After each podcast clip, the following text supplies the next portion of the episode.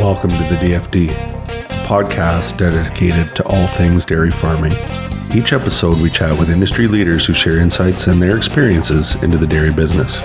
I'm your host, Keith Schweitzer, and I hope you enjoy this episode of the podcast. Good morning, everybody, and welcome back to the DFD podcast. I'm your host, uh, Keith Schweitzer. I'm uh, really happy to have uh, Dr. Sarah Parsons uh, from Alta Genetics on this morning. Sarah, why don't you tell us a little bit about yourself and your background and how you got into uh, calf management? Awesome. Yeah. So uh, my name is Sarah Parsons. I am Alta's colostrum technical specialist. So both basically my role is to provide technical support for colostrum and calf management across North America. And I have a bachelor's degree in animal biology, and I have a PhD from the University of Guelph in dairy calf management, particularly around management and nutritional factors that influence weaning success of calves. So I did my PhD with Dr. Trevor DeVries as my advisor, and then my advisory committee consists of Doctors Dave Renaud, Michael Steele, and Ken Leslie. I have some practical experience feeding calves, milking cows, um, and I have a lot of experience seeing what everybody does across the country as well for calf management.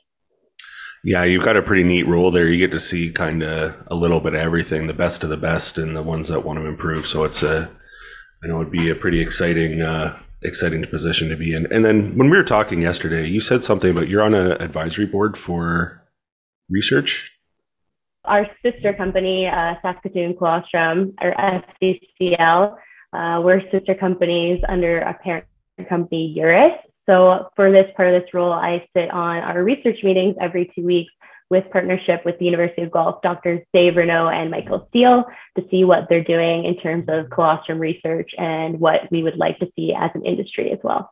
Yeah, I know it's uh, I got I get into the question. I talk about it on the podcast all the time. I kind of sound like a broken record, but about quantity and and quality and how to affect that. And I know um, you mentioned there yesterday, like they're doing some pretty cutting edge stuff at Guelph right now.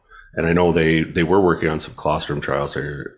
Um, I'm pretty sure too. So yeah, yeah. So they're doing a lot of work right now with extended transition feeding of colostrum and transition milk, as well as how colostrum can be used as a therapeutic for diarrhea in calves, as well as Michael Steele's group is starting to look at planes of energy and components of colostrum and how that is impacted by kind of dry cow, as well as um, how that impacts the calf.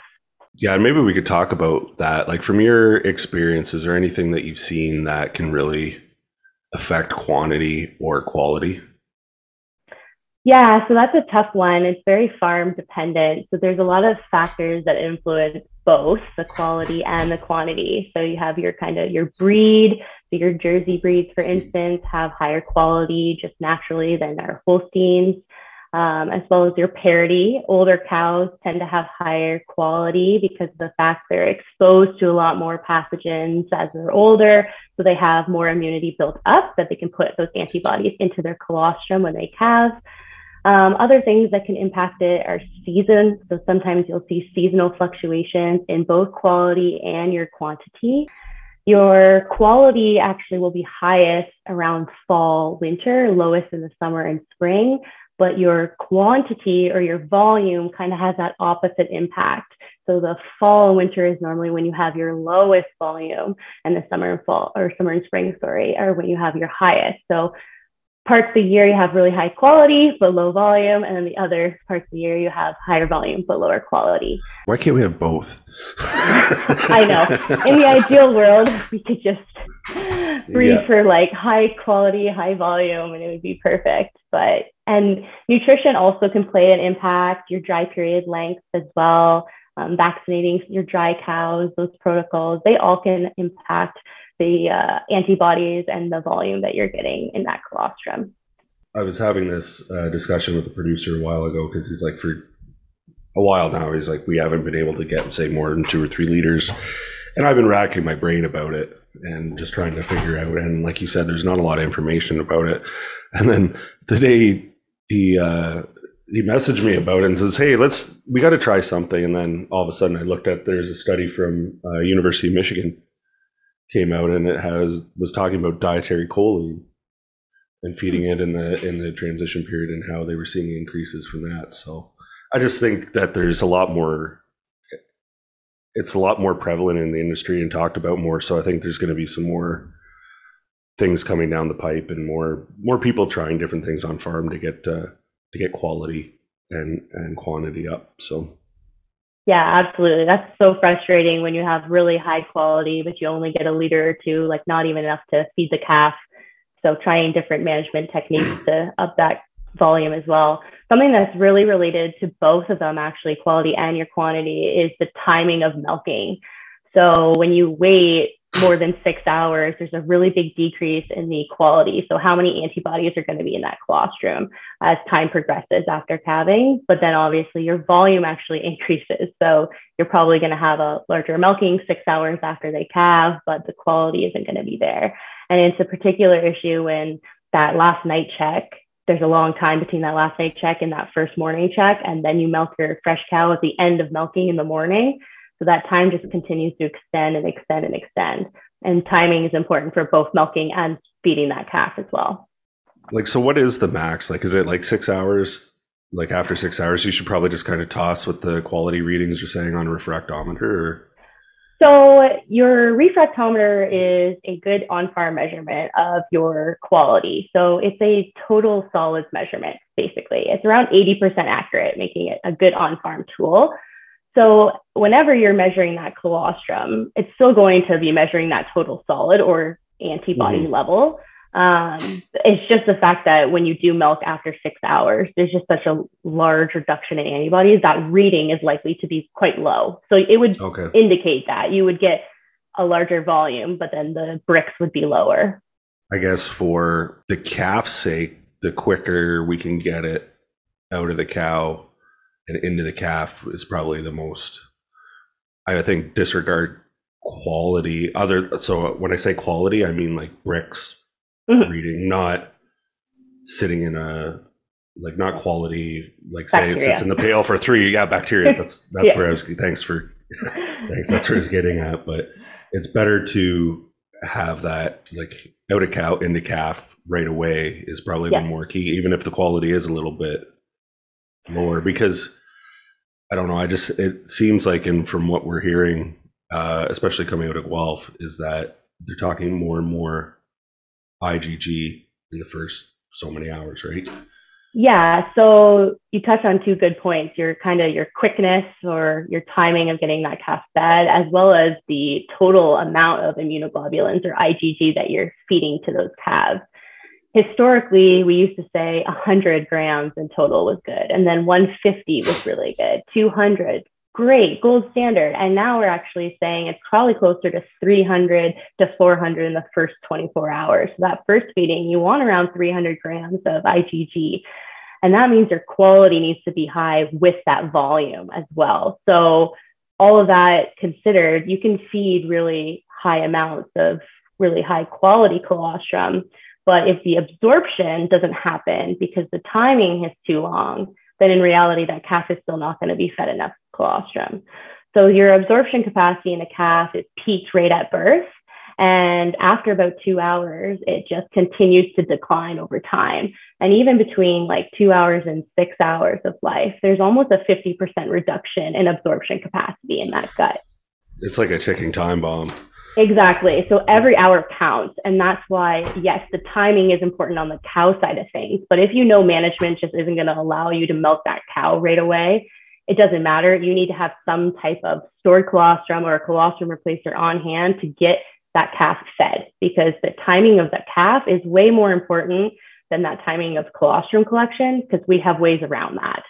What is the absorption? I, I can't remember. I, I learned it a long time ago. It's like like even when the calf's born, like born right away, it's only what like 35% or something.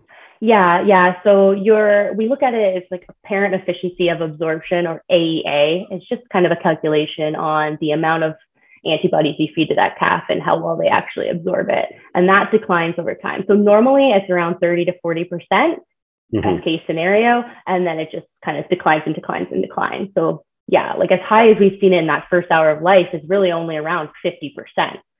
And every and, hour after that, it keeps declining. So, and that's clean colostrum because I know it, it changes the absorption if it starts to proliferate bacteria.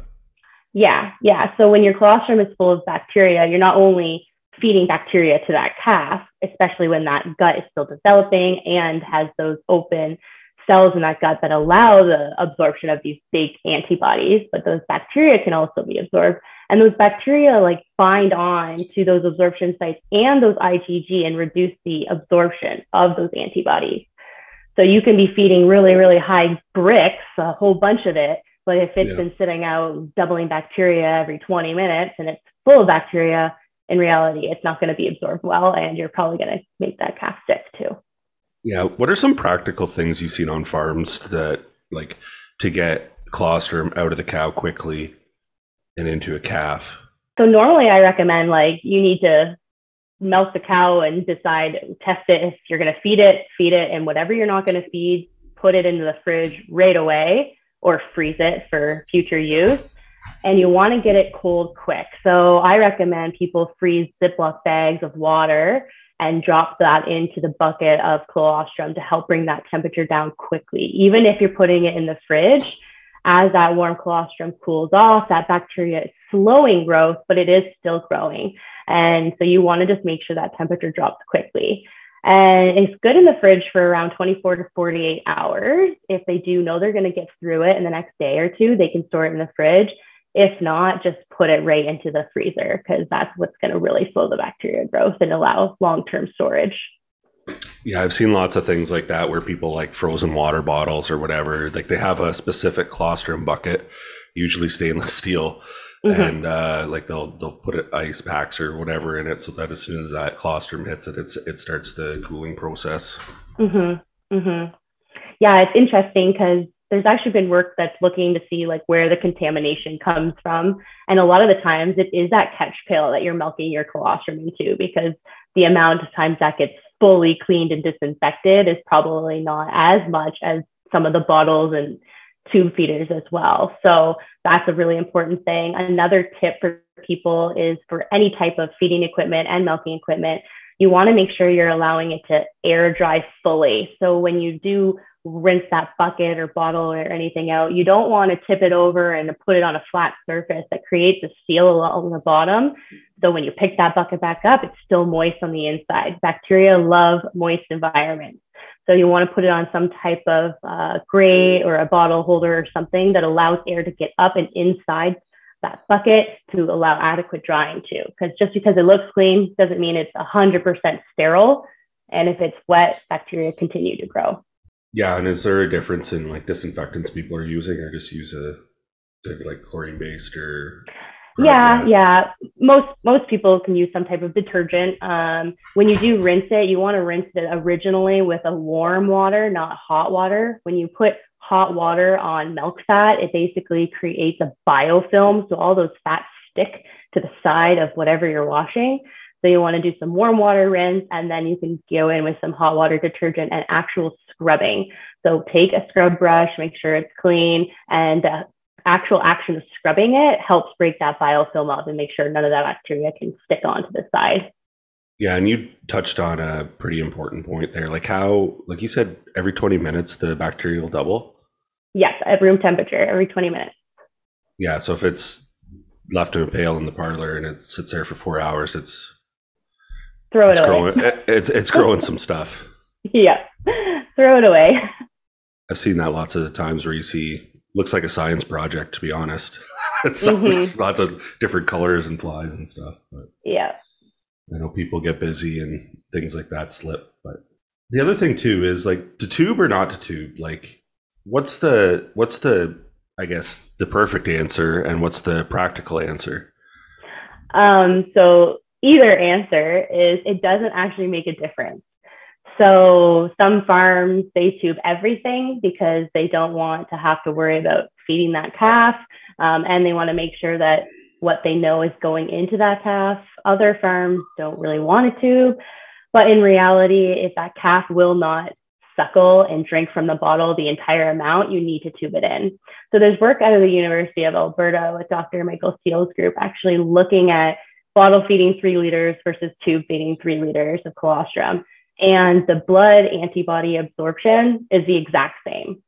And this is because when you tube a calf, it enters a little bit enters into that rumen rather than that lower part of the stomach, that abomasum, that naturally all the milk when they suckle goes into that lower abomasum. It used to be thought when you tubed their antibody IgG absorption was going to be reduced. But because that rumen is so small on the first day of life, it basically just overflows and puts the rest of the colostrum in the lower stomach, the right spot, and then it's absorbed into the small intestine. So the antibody absorption is going to be the same. And the quickness, like I said before, is what's super, super important. So when in doubt, just tube it into that calf. Yeah, I think everything comes back here to timing, timing, timing, because yeah. get it in quick, get it from the cow to the calf quick, just so like you're just going to shorten up any area where you might uh, have some trouble or, yeah. you know, some management things might get in the way. But if it's done bang, bang, bang, bang, it seems like it's getting, getting yeah. done correctly. So, mm-hmm. what about uh, pasteurization? Like, is it more important to get it out of the cow into the calf, or should you put that extra step in there and then maybe, you know, you know you're going to have a calf rather than waiting for the parlor, or you know going through robot or whatever. And if it's say a last night barn check, like, is it better off like you go take one out of a freezer somewhere, and or or bagged stuff too, and uh, and feed that rather than wait to get it like dam to calf. Yeah, so there's actually been a really big increase in the adoption of pasteurization in colostrum in the last like couple of years across Canada. And there's a lot of pros and cons to it. So it's going to reduce that bacteria load that's going to be fighting for absorption. So it actually improves that antibody absorption in those calves. But, and it also is going to reduce disease transmission. So a lot of herds that know that they have a disease like Johne's or leukosis, some mycoplasma, all of those things are going to be killed off when you pasteurize that colostrum. So you don't have to worry about make, passing it along generation to generation through the colostrum. But with everything, there's also cons. So pasteurization of colostrum is not going to make gold out of garbage, right? So if you put mm-hmm. low quality, full of bacteria into the pasteurizer, it's going to come out low quality, lower bacteria, but pasteurization is not sterilization. So it's going to reduce that bacteria load. It's not going to kill everything. So you still need to have good colostrum management. And we also don't know what the pasteurization does with all of the other bioactives in colostrum. We're so focused on those antibodies, those IgG, but all the other things in colostrum are there for a reason and play roles in the body. So this is actually an ongoing body of research right now to figure out what they all do in the body, why they're all there, and what pasteurization is doing to those because they may be heat sensitive. Another issue with pasteurizers is those antibodies are super, super heat sensitive. So they can handle 60 degrees Celsius for 60 minutes. So it's kind of a low temp, long time pasteurization compared to a whole milk. But when that pasteurizer isn't calibrated or checked, they can drift a little bit, like a lot of technology.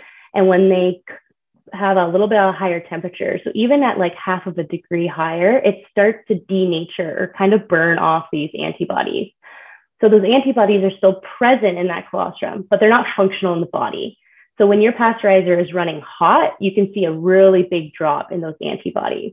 So it's just really important to manage it, make sure you're calibrating it and putting a thermometer in when it says it's 60 degrees, what is it actually at to make sure it, it isn't higher than what it is. And you mentioned it a couple times, like like 60 for 60, right? Yeah. With colostrum, like you don't want to go up to like 68 or 72 with it. No, no, no. low and no, low and you'll slow. you'll like burn it all off. And an important thing to mention that I see a lot on farms with pasteurizers is I'll mention make sure you're calibrating, and they say, oh, I checked the Brix before and after, and it's the same. I don't have a problem. But your Brix is again a measure of total solids. It's not a measure of active antibodies. So that Brix measurement will not change even if it's cooking everything at 70 degrees and all those antibodies are inactive. So uh, the only way of like actually knowing your IgG reduction is sending samples off to a lab for IgG analysis. When it's running normal, you get about a 10% reduction, which is in antibodies, which is fine because that bacteria reduction still improves absorption efficiency mm-hmm. of those antibodies. When it's hot, we've seen almost like a 70% reduction in antibodies, but your Brix will stay the same. So yeah, if you're worried, yeah, so if you're worried that your pasteurizer is running a little hot, you stick a thermometer in. If you're still not sure, send some samples off for IgG analysis just to make sure that that's not a problem. Well, it's like anything else; everything gets out of calibration. So it's just you got to sit there once a month or whatever and just do the do the checks on it or do your due diligence. Yeah. So um, you mentioned it a couple other times. Like, what are some other goodies that we're looking at with colostrum? Like, I know we always talk IgG.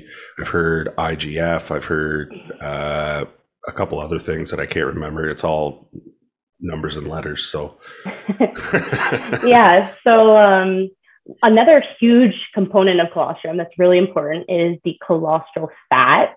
So, colostrum has a specific fatty acid profile that's nothing like milk. And those fatty acids and colostral fat play a role in thermal regulation in that calf. So, it allows those calves to cool themselves off in the nice hot weather and warm themselves up when it's really cold out.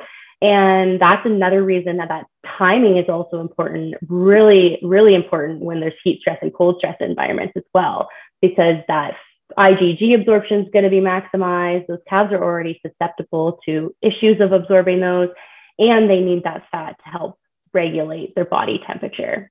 Other things in that colostrum, there's a whole bunch of things we call bioactives. So they just play a biological role in that calf somehow.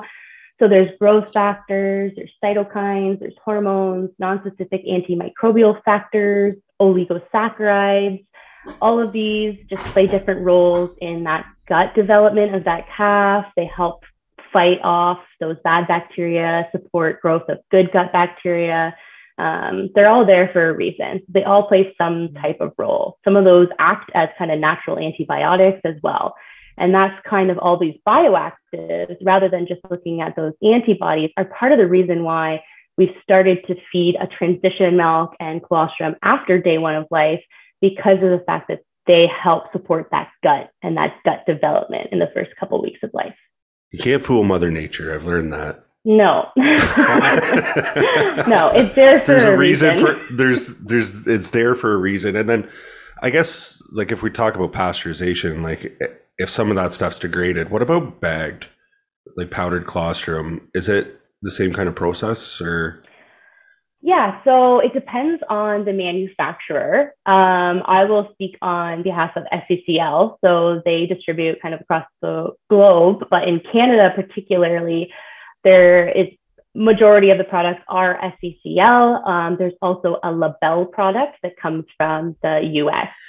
So on SCCL's side, they have a way of pasteurizing it that maintains all of those. They do a before and after test with every batch to make sure all those bioactives are still at biological levels.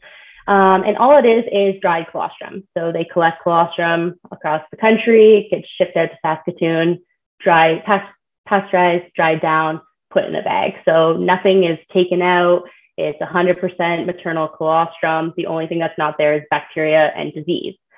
Other companies will actually uh, try and reconstitute with different ingredients and kind of makeshift mother's colostrum. So when you flip the bag over and it has an ingredient list, that's a really good indicator of something is probably missing. So they'll put vegetable fat, palm fat in place of colostral fat. But remember that colostral fat is the only one that will help those calves thermal regulate. Um, other things will be those uh, IgG will be a blood based rather than a colostral based IgG. Um, so it just kind of depends on the product. But if you flip it over and it has an SCCL on it and no ingredient list, that's a good indicator that it's mom's colostrum. It's very effective. If it has an ingredient list, um, or if you face the other product in the country, then um, you just have to make sure that you're aware of some of the lacking things and make maybe feed a little bit of your maternal colostrum to offset the fact that some of these products don't have colostral fat. I'm hearing of people what they're doing is they're mixing powdered and maternal, like just to make sure that the IgG concentration is high enough. I guess. Mm-hmm shouldn't always use IgG, but I guess it's easiest one to measure. Yeah. So it's most well, kind of common that's in the, the one we really so. care about for yeah, yeah passive yeah. immunity. Yeah, so uh, that's kind of it's, it's called like enriching your maternal colostrum. So you can definitely use uh, we like colostrum colostrum based replacers um, to put into that maternal colostrum. There's actually some work out of Michael Steele's group. Uh, it's not fully published, but it's going to be presented at the American Dairy Science Association meeting next week, actually, on using colostrum replacer to bump that quality of IgG from a low quality maternal to a higher level just by adding it in. Um, and there's some good work. It's actually showing that you can take low quality, add replacer right into that bottle of maternal colostrum, feed that calf, and get the same IgG absorption or similar compared to that same kind of quality of maternal. So if you do milk out mom and she is really low, but you need you know you need to feed that calf, you can add a little bit of colostrum replacer into it to bump that quality and feed more antibodies. I guess when we're thinking about that too, it's it's just quantity and timing. Get it yeah. in there. Whatever you have yeah. to do, I guess, to to to get the proper amount of IgG into that calf because like I see it time and time again. Like you can almost look at a farm and say, hey, if a farmer is saying I've got scours at four and five days, another farmer doesn't have scours at four or five days, nine times out of ten, it's it's you look at the colostrum, like you look at colostrum mm-hmm. protocols and how it's administered and timing and things like that to kind of go backwards because that's usually the that's usually the gap in the in the system where that calf doesn't necessarily get treated um, or processed right away, and yeah. we see it in a week, ten days, three weeks later, sometimes for the rest of its life. Like it's yeah. amazing what the it's it's it's just so amazing what the influence of proper colostrum protocols has on the entire farm operation. So yeah, I always tell um, producers when you're going to spend time and effort and money, it better be in the first couple hours of life because that's what's going to pay off. It's not just going to pay yeah. off in the pre weaning phase, but it's going to pay off. They're going to get in calf earlier. They're going to produce more milk in the first and the second lactation. Those ones that are poor doers right from the beginning, it normally comes down to poor colostrum management and they just don't have that passive immunity transfer and then if they survive, they're poor milkers. Yeah, well, we've seen enough like like epigenetic and early life studies saying, hey, like this nutrition at this point of their life is pretty critical because it does mm-hmm. have such a influence, you know, out and out and out. And we see that with heat stress research on calves and things like that too. Like it, it it's a butterfly or like a drop in the water. Like you see the drop in the water, but then the waves that kind of proliferate out from that Mm-hmm. Um, just keep reaching and reaching and reaching. So, mm-hmm. um, I want to talk to you two about uh, um, vaccination on the cows and like how much of that is like how much of that vaccination gets through the colostrum into the calf or through the placenta into the calf. I guess. Yeah, so it doesn't get through the placenta into the okay, calf. It's, and, and, it's just and colostrum. Yeah. So yeah. the reason why that colostrum isn't a should do, it's an absolute need to do for that calf is because of the fact the type of placenta they have, it's not like humans. Those antibodies do not cross the placenta in, into that calf. So it's not that they're born with no immune system, they're just born with no programmed immune system. So it takes mm-hmm. time for their active immunity to program and allow them to actually protect themselves. And that's why that colostrum absorption of those antibodies across the gut into that blood system is what that passive immunity is. So it recirculates those antibodies into those lungs and those and the gut to provide protection. So the colostrum is what is going to have all those antibodies in it. And so when you vaccinate mom, when she makes her colostrum, she pulls antibodies out of her blood system and puts it into that colostrum for baby. So there are a lot of like scour vaccines, for instance, for that specific reason. It's not to protect mom, it's just to increase the amount of antibodies she has in her blood for those specific diarrhea causing pathogens in calves. So when she makes that colostrum, it gets into that colostrum for calves. So that's something like you need to talk with your vet and decide which vaccine and the timing is best for your herd. But it will increase the specific antibodies if given at the right time and the colostrum being made at the right time um, from mom. So if she calves too early, she probably won't get many of those antibodies from the vaccine in her colostrum. But it all kind of comes down to timing and your actual mm-hmm. pathogens that you face on your farm. Yeah. And we preface this with saying, talk to your veterinarian about this because yeah. I have no idea. Like that's that's the vet's realm. I don't even worry about it. Like you've got professionals that look after that stuff. So. Yeah. what are, what about timings with uh, like antibody antibodies, serums, and boluses and stuff? Like say your First Defenses and things like that. Is there a, a timing issue with colostrum, or can they be administered at the same time, or or what do you see? I guess. Yeah, so most of those kind of boluses you give uh, like a rat like at the colostrum feeding. Um, I'm not familiar with work that's showing kind of the impact of that has on colostrum. I know some preliminary anecdotal research through a different company has shown that it may actually impact some of that absorption um, in the gut of the mom's colostrum. But again, you're also thinking you are giving kind of a heavy dose of a particular antibody. So, for instance, like a first defense bolus is for your E. coli. So, you're giving a whole mm-hmm. bunch of antibodies for E. coli into that gut. So, some of those will be absorbed to help provide protection. Um, but again, it comes back down to colostrum is made for a reason. It should theoretically have all of the antibodies for your herd in that colostrum if your management is done well. So a good colostrum meal is going to kind of outweigh that, in my opinion.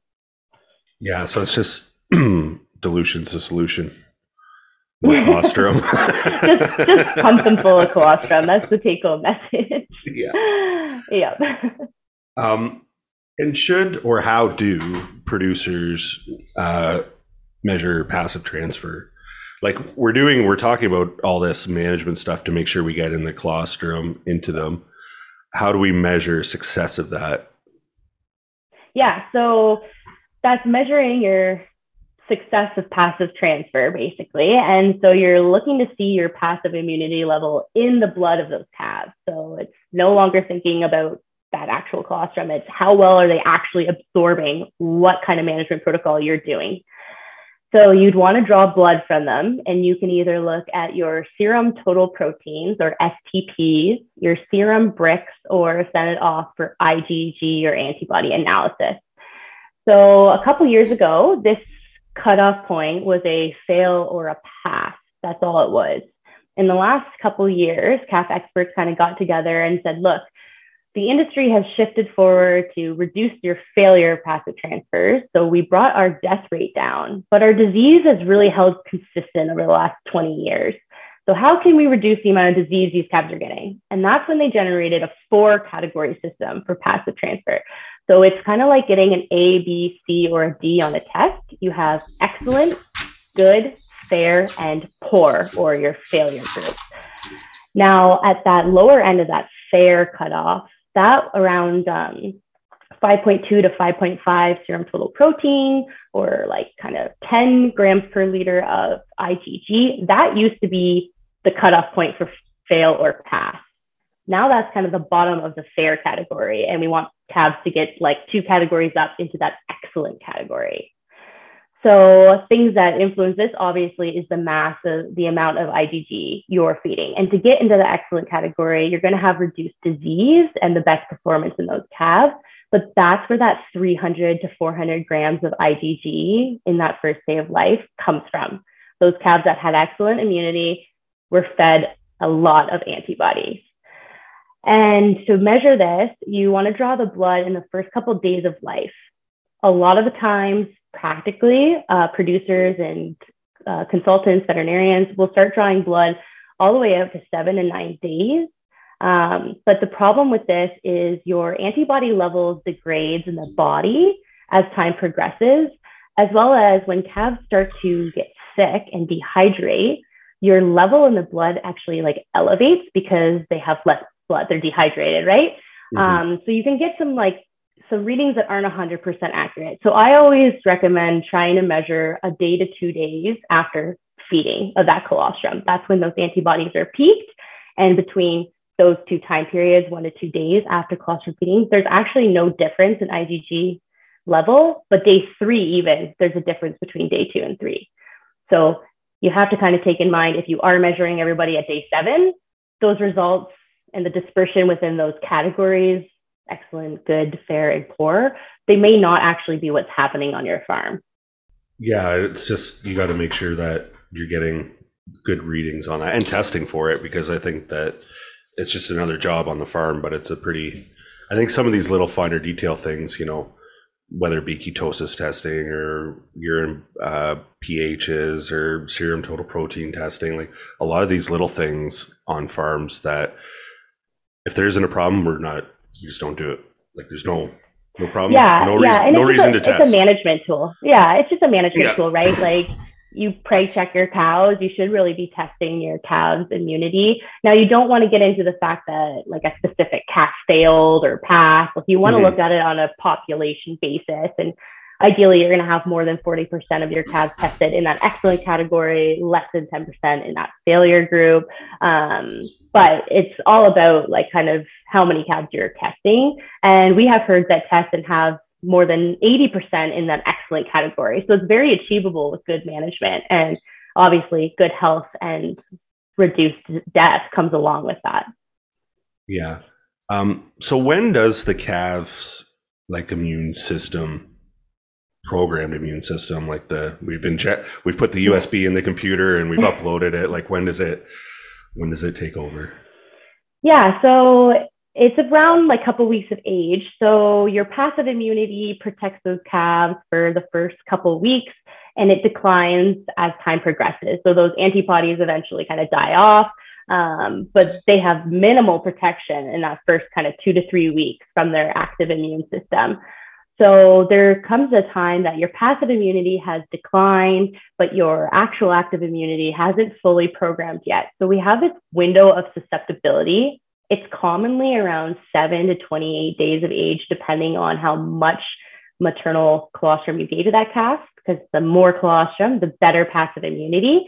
So it gives calves a little bit more protection while they're having that three to four weeks of programming their active immune system. But this window of susceptibility is when these calves are commonly getting sick, right? You have your diarrhea, your onset of pneumonia right around that time. And that's because of the fact that your passive immunity is starting to dwindle down and decrease, and they just haven't built up that immune system yet. How much of it is like the the passives drop it or the passives increasing and the inherited is dropping and then we have a disease pathogen cycle too Yes. that Yeah. throws another monkey wrench into this whole this whole thing. Yeah, absolutely. Like a lot of your like diarrhea pathogens, for instance, Yeah. have that kind of seven to 10 day uh, incubation period. So that's why you see your diarrhea start to hit them then. Um, but it all comes down to if you have more of those antibodies in the system, when they are exposed to things like that, your like pathogenic load that's going to make that calf sick is lower because those antibodies are fighting it off. So Mhm. those calves that have no antibodies, like you look at them funny and like the time like the first time that they have a little sniff of something they get sick from it a couple days later because they have no antibodies to help Yeah. reduce that load That's all fascinating. Like it just it just always boggles my mind like how fine tuned we've had compared to when I started years ago was that we didn't care about it. And now and now I think half the battle or half of it is is that everybody complains they have too much heifers, but the producers got way better at keeping them alive by doing things like you're talking about with with uh, you know proper cluster management and stuff like that. And the producers have Mhm. learned and and taken what the university like what they've been studying and, and implementing it on their on their farms, and like we're seeing tremendous results, right? So yeah yeah um, at the beginning, you kind of mentioned uh, some work with uh, transition milk. So, what's the deal with it? Because it's not colostrum, but it's not saleable milk. It's somewhere in limbo in between. yeah What's so What's it's its normally benefits? yeah so it's normally like the definition is like kind of milking two to five after your colostrum and the the whole mentality of like why this is important is because colostrum doesn't go right to saleable milk like you said it does have that transition so those bioactives like i mentioned all those components of that colostrum slowly decrease over time and as you feed those transition milkings that has all those bioactives in it. And that plays a lot of role in some local protection in the gut and helps with gut development. So there's work that's showing the impact of going from a colostrum meal to milk versus colostrum meal to like a 50 50 colostrum and milk combination to kind of mimic that transition milk for just a couple of days of life. And the gut morphology like has changed a lot. So the villi or like kind of the surface area absorption areas in that gut are bigger and better so they can absorb more nutrients. So when you feed this transition milk across a couple days, it helps with that gut development to make that calf be able to absorb their nutrients better in life and to protect that calf from different diseases as well. Yeah, and I know I've heard of people to like either with calves getting say diarrhea or something like that, they'll give them transition milk or they'll give them leftover colostrum, and you know, seeing good results with it rather than you know disposing of it or throwing it away or dumping it down the drain, right? Yeah, yeah, that's there's so there's actually some research supporting that now. Uh, Dr. Dave Renaud's group did this using uh, colostrum meal, like kind of a 50-50 meal uh, over a few days rather than just milk replacer when the calves are diagnosed with diarrhea. And when you do feed this kind of 50-50 meal for uh, a longer, like a couple days of life, these calves get over it faster. And it's almost like taking like a Pepto-Bismol when you're not feeling well. It helps yeah. support that gut, right? Um, and there's some work out of the University of Kentucky as well, looking at when calves decrease their milk uh, drinking behavior, so their drinking speed or the amount of milk that they are drinking off a robot feeder, they actually intervened with a meal of either a milk replacer by bottle or a meal colostrum replacer over a couple days. And this was just, those calves weren't really clinical. They just based on changes in milk drinking behavior. And the calves that got that colostrum replacer meal actually didn't have, like, had a reduced risk of pneumonia and a lung consolidation later on in life. So there's clearly a lot of benefits to these supporting those calves when they do have a little health issue. Um, but it's practically been done for a while too. People will drop like ice cubes of colostrum into bottles when calves aren't fed yeah. well, or they'll just go in with some meals of their kind of lower quality colostrum just to help support that calf. So with the like the transition milk, like is there more and more work being done on this, or is this kind of like at the beginning stages of it, or is there other I guess hormones, vitamins, like goodies coming from the cow that helps, you know, train that calf's immune system as well.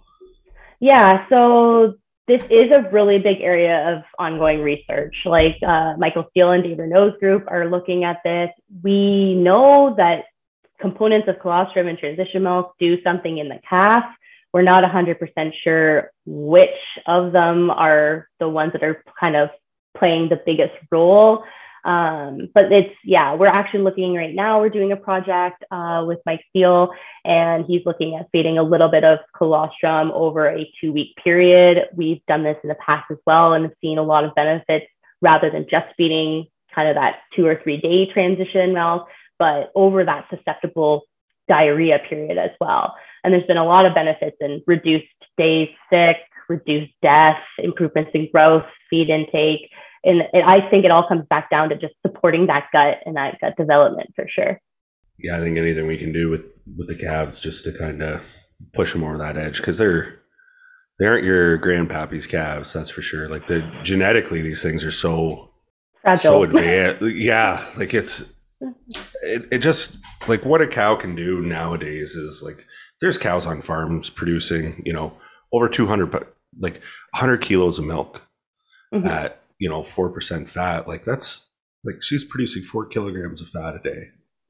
Yeah. Like, like it's a, it, it's just mind boggling and, and what they go through. And, and I think anything we can do in the early life just kind of help set the, set the, set them up. And a lot of people are genomically testing too. So we're kind of fine tuning that. And now do you get involved with much uh, genomic stuff or you?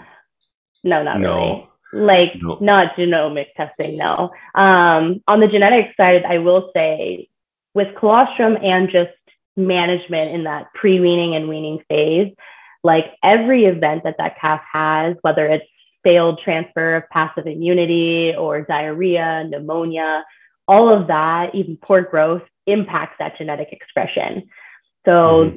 that's why colostrum and just management, even after day one of life, is so important because you pay for that semen to create that calf. And if you're not making sure they're managed well and allowing them to basically turn on all of those genes and get the genetic expression, they're just never going to produce like they should genetically produce. So that's really, really well, important. I always compare it to corn. Like you can have like the best genetic seed of corn, but as soon as you put it in the ground, that's when the variables started. So if you have the best genetics but don't yep. give it fertilizer, it's not going to reach its genetic potential to express those genes. Yeah, so absolutely. Is there a correlation? Like I know, um, not necessarily genomics, but like if you look at average daily gain, is that a good indicator of what uh, future life production is going to be like and i know like tying it back to colostrum i find that the herds that do a better job with colostrum protocols and making sure that those calves get it in a timely manner and adequate adequate uh, quantities that they they tend to have higher average daily gains so i don't know if that's a genetics management mm-hmm. colostrum mm-hmm. it could be a combination of all three um, yeah. but what do you see yeah so it's likely a combination of all three, but when calves do have failed like transfer of passive immunity, they are at risk for reduced growth and feed efficiency. And all, part of that comes along with because they're going to probably have increased risk of disease and struggles, right? Um, but that growth has been linked to improvements in lactation performance. But all of that comes down to like how you're managing that calf, like during the entire milk feeding phase. Like I obviously colostrum is like the number one factor of performance and longevity for that calf. But after day one of life, if you're not feeding them enough milk, if you're not weaning them properly and you're not managing them well, if they're in a really high stress, high pathogen environment, they're not going to succeed because of disease pressure as well as reduced growth. And then they're just not going to reach their genetic potential. So, yes, colostrum is the number one factor you need to focus on, but don't think day one is the only area you need to focus on in your calf management. Day two and on is also equally as important. And yeah, when you do, you do want to get that good average daily gain to help with that genetic potential. Yeah, it's just, uh, I know I should measure it more on farms and, you know, doing projects with summer students and stuff like that helps. Like we can go through and do some taping and just kind of get a, it's not the most accurate, but it's better than not having anything. Um, so it kind of gives us an idea of how we can kind of fine tune calf programs at that point, or you know, keep doing what you're doing it, or you know, find better better ways mm-hmm. uh, to do that kind of stuff. So yeah, um, yeah, and you know, I I would love to see everyone measuring all of their calves. like I think having yeah. average daily gain on all calves is just such a great management tool to be able to kind of yeah decipher what we need to change in our program you can it'll alert you to issues in a program if you have management changes as well as if you are at the area of you can start culling some of your extra young stock. if they have really poor average daily gain and you know they got sick once or twice they're probably going to be yeah. a poor doer in the milking herd so what's a cutoff like if you have to do say one or two or three interventions like how how long should you give a calf a chance? I guess like how many strikes till you're out? Well, that depends on the herd. yeah. Yeah. Yeah. So, um, I mean, okay, let's say best case scenario, you have a whole bunch of extra heifers that you don't need. Um, you can be a little bit more like cutthroat with it, but it also depends on like your amount of disease pressure. Like if 80% of your calves get diarrhea. Like I wouldn't start be culling based on a treatment or two of diarrhea. Uh, your pneumonia and your lung consolidation. So even if you ultrasound lungs and you don't see clinical pneumonia, those are linked to a really big reduction in your milk production. And same with your average daily gain. I would personally recommend combining multiple criteria before you start culling based on that. So, like combine your disease records with your growth and then make those decisions. Yeah, we all have platforms that we can kind of record all that information so like it's there. Yeah. So I guess when you do if it is time to sell a heifer or something like that, it can you can look at it back at all the all the records and say, oh, she had two bouts of pneumonia, like she's high on the list, and say, oh, it's poor average daily gain too. Like yeah. it gives you criteria to make those management decisions. So yeah, um, absolutely. And the worst thing ever is to record all this data on a piece of paper and never look at it again after the calf leaves the calf barn. That's just a lot of extra work with no benefit long term. So if they are going to go through the extra labor of doing all of this good data recording, make sure it's in a platform, whatever you're using, to be able to use it long term as well. Um, I don't think I'd do this podcast justice if I didn't talk about heat stress in utero because yeah. like yesterday was a scorcher. I, today's the 16th of June. It was like 35 degrees yesterday with high, yeah. high humidity. So, um, what kind of effect does heat stress have on, say, the calf in utero? Yeah, uh, a lot. That's the yeah. answer. So much. And dry cow management is so important, not just for the cow, but for that calf. So obviously that cow, there's so much work and we know the impact right away, whether they're a dry cow or milking cow with that heat stress. But when that calf is inside that cow in experiencing heat stress, there are like placenta function issues and fetal development impacts. So that calf comes out behind the start arc already. Like she already is off to a bad start. Their growth and metabolism is reduced they're going to have reduced immune function. So they don't actually even absorb uh, the colostrum as well. So there's something that happens in that gut inside mom that's having heat stress that makes their efficiency absorption of the colostrum reduced. So they're going to have reduced thermal regulation as well. They're going to have a higher risk of disease. Survivability is going to decrease. They're not going to grow well. They're going to kind of be your poor doers. And it's not just right off the bat. Some of these growth reductions of these calves, they start out lower and even post weaning, they're still at a smaller skeletal structure and body weight as calves that didn't experience heat stress. And there's some recent work showing that the mammary gland development is impacted. So inside that mom experiencing heat stress, that mammary gland of that calf is never going to have as many cells as it should to produce as much milk. In the calf, not the cow. In the calf, yeah. Okay, yeah. Yeah. Like I've, so I've, I've yeah, that I've seen that work from out, Florida. Yeah, that calf comes out probably a poor doer during the pre-weaning phase or more susceptible to issues.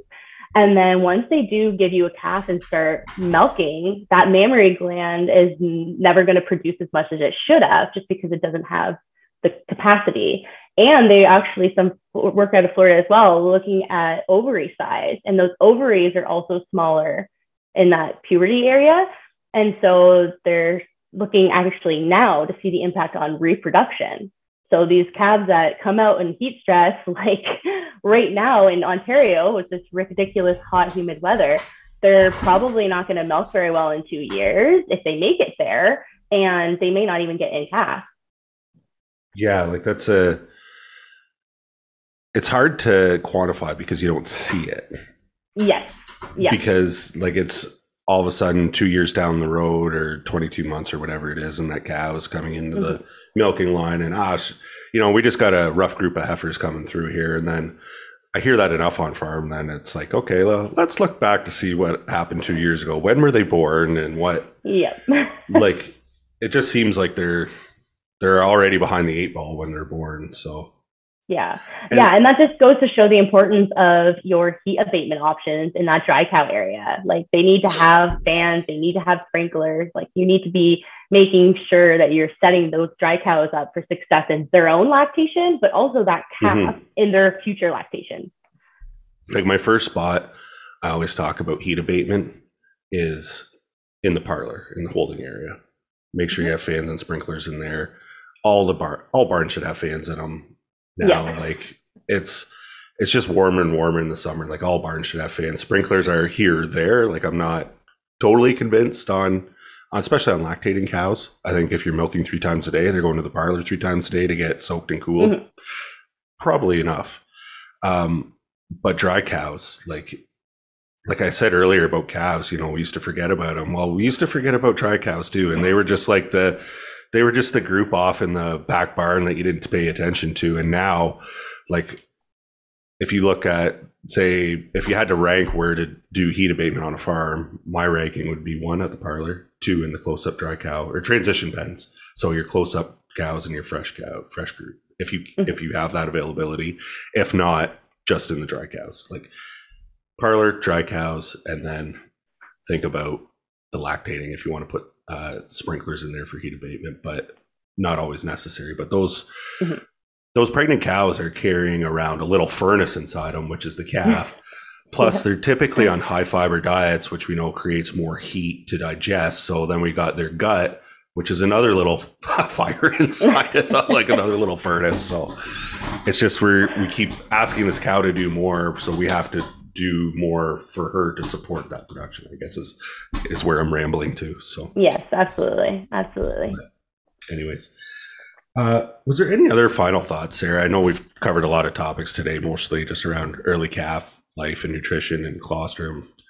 Is there anything that you think that producers should know, or or I guess that you wanted to share? Uh, one thing I haven't mentioned yet, but it's a good thing to mention. It's not just about getting that colostrum cooled quickly and storing it for bacteria growth, but how you warm it up or thaw it is also really important. Good point. And I- yeah, and this is something I see on farms a lot. So, how do you thaw your colostrum? And they always say as hot as water can go, especially when they do freeze in those water bottles that you were talking about. It takes a long time to get that thawed and up to body temperature for that calf. And so, yeah, like I am guilty back in the day too of probably burning a lot of those antibodies off. So if you can't reach your hand in that water and hold it there comfortably, it's too hot and it's killing off all the good stuff in your colostrum. 60 degrees maximum. Ideally, 50 degrees Celsius water bath. So whether you create your own colostrum warmer or get one, um, that can help reduce some of those kind of variabilities and opportunities for issues in your colostrum management. Yeah. I think just making sure that the attention to detail, especially when it comes to early life calves and, and transition cows, Mhm, is pretty mhm. key. So, well, Sarah, I uh, I really appreciate you coming on the podcast uh, and sharing your your knowledge and your passion for what you're doing with uh, early calf nutrition. I know um, it's it's it's the most critical part of a cow's life is like that first few days um, to get them off to the right start. That kind of keeps building their success in the future. So I know uh, you've got a. I could just tell by talking to you, you have a ton of passion for it, and I and I really appreciate you coming on the podcast to share that with us. So Oh, thank you. Thank you so much for having me, Keith. I really enjoyed it. And yeah, colostrum is number one factor. It's such an important management tool. colostrum is cool. yeah, colostrum is cool. Thanks, Sarah. Thank you. Thanks for listening. This episode of the podcast is brought to you by the dairy team at Trouw Nutrition Canada and our SureGain dealer partners. If you enjoyed today's episode, subscribe or follow us on your favorite podcast player, and please leave us a review. If you'd like more information about today's discussions, please reach out. We have left our contact information in the show notes. I would also like to extend a special thanks to our sound engineer, Daniel Noguera.